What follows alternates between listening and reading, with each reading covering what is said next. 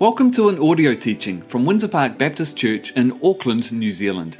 If you would like to look at the message notes or see some questions for reflection that take their lead from today's teaching, head to our website windsorpark.org.nz and head to the online tab where you'll see services and series, and you can download different resources from there. Thanks for joining us, and we hope you're encouraged by today's teaching. Kia ora koutou. It's wonderful to be with you today. My name is Aidan, and by now, uh, if you're watching the Rugby World Cup, it's almost finished, or probably might have just finished. So, congratulations or commiserations to you, depending on if you're supporting the All Blacks or South Africa, and whatever the score was. I don't currently know. I have to admit, uh, I felt pretty old this week when I realized that it's been 20 years since the Black Eyed Peas released their breakthrough track, Where is the Love? The record had international success, topping charts around the world, becoming the highest selling song of the year in the UK, and being nominated for two Grammys. The song's success suggests that the lyrics resonated with people. If you have no idea about the song, uh, here are some of the lyrics that made it so famous. Whatever happened to the values of humanity? Whatever happened to the fairness and equality? Instead of spreading love, we're spreading animosity, lack of understanding, leading us away from unity. And then the chorus, which was actually sung by Justin Timberlake, but wouldn't seem out of place among the Psalms of Lament in our Bible. People killing, people dying, children hurting, hear them crying. Can you practice what you preach? And would you turn the other cheek? Father, Father, Father, help us. Send some guidance from above. Because people got me, got me questioning where is the love? As an 11 year old listening to this song, I thought there might be something wrong with the world. As a 31 year old, I know there is. And those 20 years in between have also taught me that there's not just a problem out there with the world, but there's a problem with me. There's a problem with humanity. We don't practice what we preach. We don't turn the other cheek. And we desperately still need guidance from above. The images recently coming out of the Israel Palestine conflict are absolutely crushing. Regardless of religion or ethnicity, how humans can deliberately inflict this kind of suffering on each other is hard to fathom. On innocent children, aid workers, people who are just there to help, and people without any hope of evacuating through the suggested route. I think many people right now are asking the same questions What is wrong with the world? Where is the love? In a world like ours, which seems increasingly divided, and where battle lines are drawn, nations and individuals choose sides and positions become further entrenched with each passing generation. Who are we as Christians called to love in such a world? Bob Goff has written a best selling Christian book, which I have to admit I haven't read, but I love the title. I'll read it one day. It's called Everybody always. That's who Jesus called Christians to love. Everybody, always. As a kid, I remember trying to count how many people I loved so I could tick them off on my goal to loving everyone. My mom, my dad, my sister, my extended family, hopefully one day a girlfriend or a wife. If I loved all of those people, I'll be making progress. But those ones, you know, in my case at least, are the easy ones to love. As Jesus said, if you love those who love you, what credit is that to you? Even sinners love those who love them. What about the people who are hard to love? Now, before we dive into today's passage, just a quick reminder of where we are in, Romans. Since the start of chapter 12, Paul has been laying out a bunch of application points for the Roman believers all grounded in his thorough theological work so far in the book. Two weeks ago, Grant looked at the preceding section around sincere love. And the passage we're in today follows that same train of thought for Paul. We're going to begin at verse 14 in chapter 12. Bless those who persecute you. Bless and do not curse. Rejoice with those who rejoice. Mourn with those who mourn. Live in harmony with one another. Do not be proud, but be willing to associate with people of low position. Do not be conceited. Do not repay anyone evil for evil. Be careful to do what is right in the eyes of everyone. If it is possible, as far as it depends on you, live at peace with everyone. Do not take revenge, my dear friends, but leave room for God's wrath. For it is written, It is mine to avenge, I will repay, says the Lord. On the contrary, if your enemy is hungry, feed him. If he is thirsty, give him something to drink. In doing this, you will heap burning coals on his head. Do not be overcome by evil, but overcome evil with good. As Grant mentioned two weeks back, many interpreters have identified Paul's method of writing here as paraenesis, a style of writing composed by a string of ethical teachings with no clear structure. And this makes it kind of harder to preach a logical structured sermon, but I'm doing my best. And although there are many application points we could focus on, we're going to narrow in on this theme of loving our enemies. And for those of you who are not big Paraenesis fans and who like structure, you'll be pleased to know that we have three points. The first one is that we have a revenge instinct. This is just part of human nature. You can see this wherever you look, from the Bible to Hollywood, from Shakespeare's Hamlet to Taylor Swift singing Karma is My Boyfriend. Maybe some of you have, like me, watched a David Beckham documentary recently, and you see this theme play out. When Beckham is sent off in the 1998 World Cup, terrible memories for me as an Englishman, against Argentina, thanks to a silly kick out and some clever play acting from Diego Simeone. For the rest of the documentary, Simeone is portrayed as the villain, as he laughs about how he got David Beckham sent off, which resulted in Beckham being tormented by the English public for years. Eventually, later on, uh, a season or two later, the two players end up actually versing each other for their club sides in a Champions League game. David Beckham's Man United teammates talk about an unspoken agreement that if they get the chance, they're not going to hold back in tackles on Simeone someone was going to get him. And as the viewer, I bet for those of you who have watched it, even if you're not English, you were wishing that someone would smash him. Even if you weren't English, you wanted someone to go in and make that tackle on him. See, we have a deep human desire for the baddie to get what's coming to them. The enemy must pay. And Jesus knew when he came that this was a basic operational principle of human society. And he addressed it particularly in the Sermon on the Mount, which Paul seems to be referencing here indirectly. In Matthew 5:43, Jesus says, "You have heard it said, love your neighbor, hate your enemy." Now we might think that uh, what Jesus is doing is updating an Old Testament teaching here. Like Back then, you could hate your enemy and that was fine, but now I'm raising the bar. But the thing is that only the first part of the quote is actually found in the Old Testament. The Pharisees have added the bit, hate your enemy. You won't find that as a moral instruction anywhere in the Bible, New Testament or Old Testament. Jesus corrects the false teaching.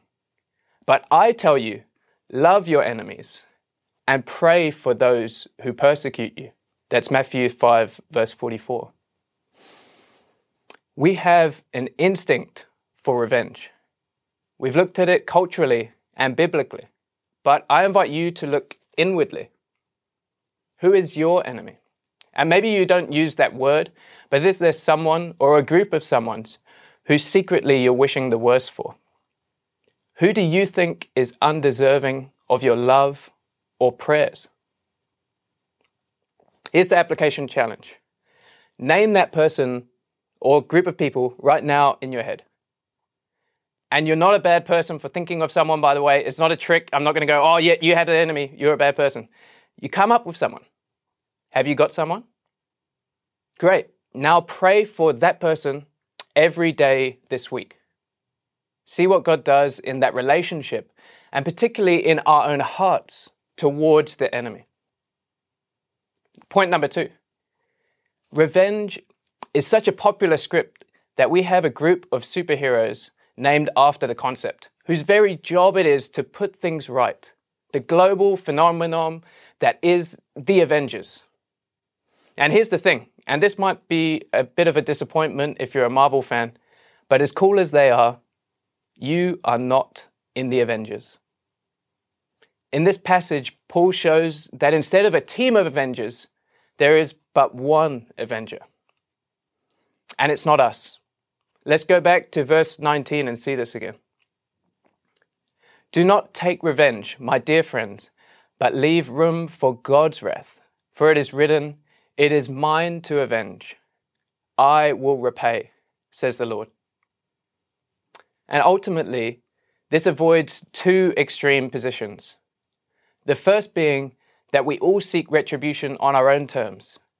A world full of many avengers striving for some form of vigilante justice, but invariably perpetra- perpetuating a cycle of violence and escalating conflict.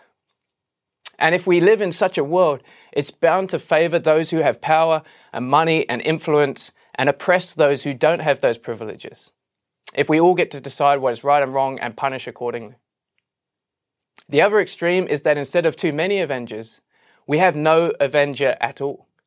No one to bring justice for the oppressed and downtrodden, no one to punish evil, no one powerful enough, caring enough, and with enough integrity to selflessly wield power and make things right. Although both these views of vengeance may sound more or less how the wor- world does work now, in the end, there will be one who judges justly. I wouldn't want that pressure, and I doubt any of you would but thankfully, there is an infinitely wise and righteous, loving God who says, It is mine to avenge. I will repay. And again, it's crucial to note that there is a difference between justice and vengeance. I'm not saying we need to be passive. Justice still needs to be worked for. Peace still needs to be made. But we don't take vindictive revenge. Vengeance is God's job and not mine. So, what's my job? Paul's told us all the things not to do, right? Do not curse. Don't repay evil for evil. Don't take revenge. But what should we do? In this section, there are some positive commands as well, which tell us how to actually act. So, verse 14, it says, Bless those who persecute you. And in Jesus' original in the Sermon on the Mount, to pray for those who persecute you. And then verse 20, it moves beyond prayer and thoughts to practical enemy love, to tangibly provide for our enemy when they are in need. What would it look like for us to apply this practical love to the person or group of people we thought of earlier in the message? But if you're anything like me, when someone tells you to do something, you always want to know the why especially when it's something as radical as loving your enemy. So here's the why, and it's our final of our three points. And for this point, we need to go a little bit further back in Paul's letter. Firstly, we rewind to verse 1 of chapter 12 and remember that this whole section is grounded in view of God's mercy. Basically, because God has been so extravagantly merciful to everyone, both Jews and Gentiles. Because of that, this is how you should live. But rewinding further, we find that Paul uses the same word enemy at a key moment in chapter 5, verse 10. where it says, While we were God's enemies, we were reconciled to him through the death of his Son. Why are we to love our enemies? Because God loves his enemies, namely you and me. And God's enemy love brings reconciliation, the restoring of a relationship that we chose to break. And this reconciliation is not achieved lightly, but by the blood of Jesus who paid the price for our sin on the cross. A self sacrificing love on behalf of one's enemies who don't deserve it. That is the love of God. This is the picture we see when Jesus, beaten and mocked, pinned to a cross by rusty nails, prays for the very people that nailed him there. Forgive them, Father, for they do not know what they are doing. In that agonizing suspense on the cross, among the other carefully selected words Jesus uttered as he struggled for oxygen were these words It is finished. And then after his resurrection, Jesus encourages his disciples take heart, I have overcome the world. Which reminds me of how Paul closes his section. Do not be overcome by evil, but overcome evil with good. But as I look around the world and I look at the news, at times it feels anything but finished, and evil seems anything but overcome. When I look at the injustices of the world, and I often look at my own apathy and selfishness, I wonder, like the black eyed peas, where is the love? How do we overcome evil with good? I wonder if overcoming looks different to the triumphant victory we might have in mind. As we looked at in chapter 8 of Romans, perhaps we are more than conquerors even when we feel like sheep being led to the slaughter. Until Jesus returns and the avenger makes all things right. Overcoming evil with good means rejecting the world's script of enemy hatred and getting vengeance on our own terms. If we follow the example of our Father, who first loved us, then overcoming evil means self sacrificial enemy love and forgiveness. And this type of love is perhaps the greatest way that we can not conform to the pattern of this world. That's the pattern of this world. Get your own back, find your own justice. And Paul's told us do not conform to the pattern of this world. So, to conclude, let's wrap up our three points on enemy love. We have an instinct for revenge. We all do. But we're not to indulge it because vengeance is God's job and not ours. Instead, we, continue, we are to continue to love and practically care for our enemies. Why? Because Jesus paid our price when we were God's enemies. He has shown us enemy love so we can show it to others. And a reminder of your challenge identify your enemy. And as sincerely as you can, pray for them every day this week. Pray for yourself to grow in empathy and compassion for them, regardless regardless of how they respond to you, because that's the thing. It doesn't mean that everything's going to be reconciled straight away. Maybe it will, but maybe not. Maybe they continue to feel like your enemy. But can you continue to love them? And as we conclude, let us not forget the global relevance of this message and our role as Christians to mourn with those who mourn. Palestinian Christian and theologian Yohanna Katanacho has written this poem calling Christians before choosing sides to simply weep with those who weep right now in both Israel and Palestine. It's called Cry With Us, and we'll finish with an excerpt, an excerpt from the poem. Love your enemies and cry with them is the advice of divinity. Bless those who curse is the path to genuine spirituality. Pour tears of mercy. Compassion is true piety. Pray with tears for the sake of spreading equity. Followers of Jesus, crying is now our responsibility. But don't cry for your friends only, but also for your enemy. Father God, we thank you that while we were your enemies, separated from you by our own choices to sin, that you sent your Son Jesus to pay our price, to restore us to relationship with you. Thank you that you loved us when we were your enemies. And God, we thank you that one day you will judge justly, that you will avenge wrong and put things right. And Lord, we pray that in the, in the time between that, would you help us to love our enemies as you have loved us? Help us to grow in empathy and understanding of those who are different to us. I pray for each person watching this, Lord, as they have identified somebody or a group of people who, who they find it hard to love. Would you be with them this week? Would you remind them to pray for those people and show them what it means to love them practically? Continue to reform us and make us more like your perfect love. In Jesus' name, Amen. Thank you for joining our audio teaching today. If there are ways that we can continue to support you or help you in your journey, please reach out to us. Head to our website, windsorpark.org.nz, and you'll find various ways to contact us. God bless.